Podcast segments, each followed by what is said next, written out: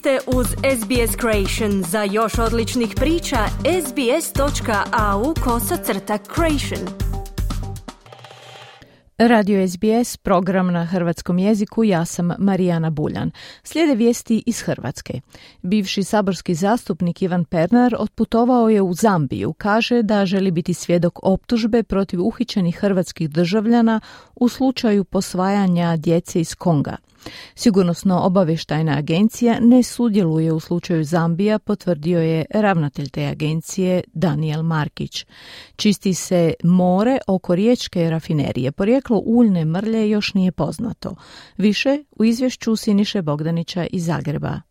Slučaj Zambija i dalje u fokusu hrvatske javnosti. Konzervativne udruge i opozicijske stranke desnog predznaka koriste ga, to je posve jasno vidljivo, za politički obračun sa strankom Možemo koja upravlja gradom Zagrebom. Ukratko osmero hrvatskih građana već tri mjeseca zatočeno je u Zambiji nakon što su u tu zemlju došli po djecu koju su posvojili iz Demokratske republike Kongo i nakon što su hrvatski sudovi priznali dokumentaciju o tim posvajanjima. Politizacija slučaja događa se na činjenici da je među četiri uhićena para jedna transrodna osoba koja je ujedno i gradski vijećnik stranke Možemo, pa je tako i nekadašnji saborski zastupnik krajnje populističke orijentacije Ivan Pernar koji se pokušava vratiti na političku pozornicu zambijskim vlastima prijavio transrodnost uhićenika što se u toj državi kažnjava sa desetljećima zatvorske kazne. Što više Pernar je u nedjelju ujutro kako je izvijestio na društvenim mrežama otputovao put Zambije gdje je namjerava pred lokalnim vlastima teretiti i optuživati uhićene Hrvate. Uvjeren je kaže da će ga tužiteljstvo prihvatiti kao svjedoka.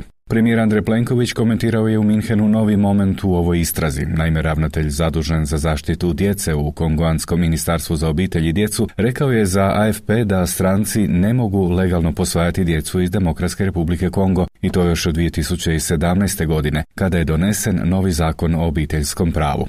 Mi smo naravno kazali da je jako važno da nadležna tijela, to su prije svega sudovi i odgovarajući resori, naprave kontrole s cijele te dokumentacije koja je došla u tim različitim procesima. Dakle, to su stvari koje su se odvijale između ostaloga i pred hrvatskim sudovima, pa će oni, vjerujem, pogledati o kakvim je dokumentima riječ, ali pitanje to, to što je rekao njihov ministar, to nama nije nepoznato, dakle to je informacija koja zadnjih nekoliko tjedana postoji, mi smo, toga, mi smo toga svjesni, ali drugo je da li su neovisno o toj odluci bile donošene neke odluke na razini administracije pa i sudova u Kongu i temeljem toga su se procesi vodili. To je nešto što će se ispitivati u kasnim fazama. Slučaj je pred novinarima komentirao i čelni čovjek sigurnosno obavještajne agencije Daniel Markić. Ne, SOA nije izravno uključena, SOA bi rekao ako se mogu tako izraziti je samo rubno Uh, uključena u smislu da može pružiti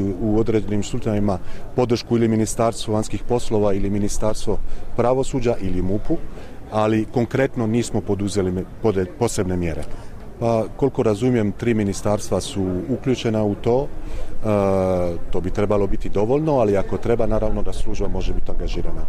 Tajnim glasovanjem Sabor je izabrao novi sastav Povjerenstva za odlučivanje o sukobu interesa. Nataša Novaković doživjela je sudbinu svoje prethodnice Dalije Orešković i više nije predsjednica, što je za lijevu oporbu potvrda njenog kvalitetnog rada. Za predsjednicu je izabrana Aleksandra Jozić i Leković. Ona stupa na dužnost 9. ožujka, a za članove povjerenstva izabrani su Igor Lukač, Nike Nodilo Lakoš, Ines Pavlačić i Ana Poljak. HDZ Dražen Bošnjaković. Imamo zadnjih godina zapravo problem sa funkcioniranjem i radom povjerenstva za sprečavanje sukoba interesa, jer kao što sami znate, oni su donosili odluke e, na temelju onih općih principa koje je propisivao zakon. E, Ustavni sud je stao na stajalište da to se ne može na taj način. Oporbeni SDP s tim se ne slaže, jasno je iz izjave šefa stranke Peđe Grbina, a s Grbinom se slaže i Ivan Penava iz diametralno suprotnog domovinskog pokreta. Govorim da je pred njom velik posao da dokaže da ovaj izbor nije tu zato da bi radila po diktatu vladajućih. Kvalitetni ljudi sad već opetovano u toj instituciji ne mogu dobiti šansu, odnosno kad je dobiju, kad se pokažu kroz rezultate, e, smijeni ih se.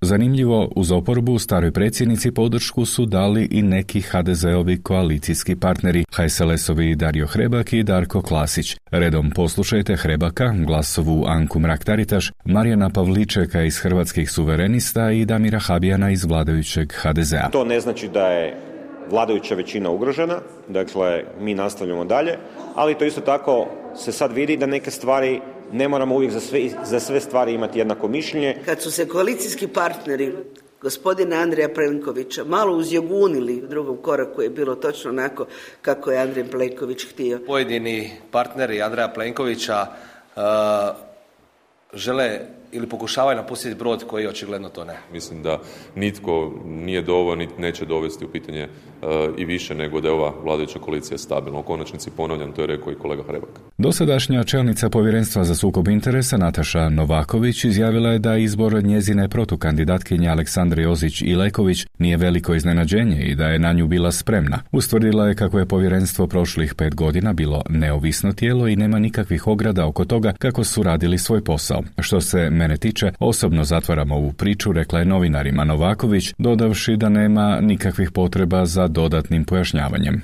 Kazala je da je još tri tjedna predsjednice povjerenstva te da će dočekati nove članove. Predsjednik Nacionalnog vijeća za praćenje provedbe strategije za suzbijanje korupcije Mostov Nikola Grmoja za sutra je najavio sjednicu tog vijeća na kojoj kaže nastavljaju sa saslušanjima vezanim uz dugogodišnju korupciju u INI i gašenje Sisačke rafinerije. U utorak nastavljamo sa saslušanjima vezanim uz sustavnu i dugogodišnju korupciju u INI kao i veleizdaju vlade Republike Hrvatske zbog gašenja Sisačke rafinerije i pogodovanja Mađarima na koje će svjedočiti Predrag Sekulić i Vesna Balenović, točne su Grmoja Grmojine riječi koje je objavio na Twitteru. Najavio je da će na sjednici vijeća u Saboru predložiti da se donese i zaključak vezan uz najave predsjednika vlade Andreja Plenkovića o izmjenama kaznenog zakona i zakona o kaznenom postupku, za koje Grmoja tvrdi da su premijerov udar na slobodu medija. Velika uljna mrlja uočena je u nedjelju ujutro u obalnom području oko riječke rafinerije. INA je priopćila kako je angažirala tvrtku za pružanje usluga sanacije mora, te da je u procesu uklanjanja uljnog filma s površine mora. Utvrđuju se uzroci pojave uljnog filma u moru, a kao izgledni uzroci navode iz INE čine se iznimno velike amplitude morskih mjena, to je splime i osake posljednjih dana. Ne može se isključiti ni mogućnost da je riječ o posljedičnoj pojavi nakon ovotjednog potresa na otoku Krku, odnosno promjenama podzemnih tokova u kršu, ocijenili su iz INE. Dodaju da je INA u vezi s tim događajem stalno u kontaktu s lučkom kapetanijom Rijeka, koja je nadležna za inspekciju na moru. Načelnik općine Kostrena, Dražen Vranić, kaže da treba poduzeti sve kako se ovakve stvari više ne bi događale. Evo što je izjavio za javnu televiziju. Tražimo od svih e, poslovnih subjekata, u ovom slučaju sada INE, isto kao što je prije bilo i sa termalnim trajanjem, da se poštuju najviši standardi, ekološki standardi, ali isto tako da se utvrde sve činjenice, sanira šteta čim je prije e, moguće i vrati sve u prvobitno stanje i naravno da se poduzme sve da se više takve stvari ne događaju. Za danas toliko iz Zagreba za SBS Siniša Bogdanić. Kliknite like, podijelite, pratite SBS Creation na Facebooku.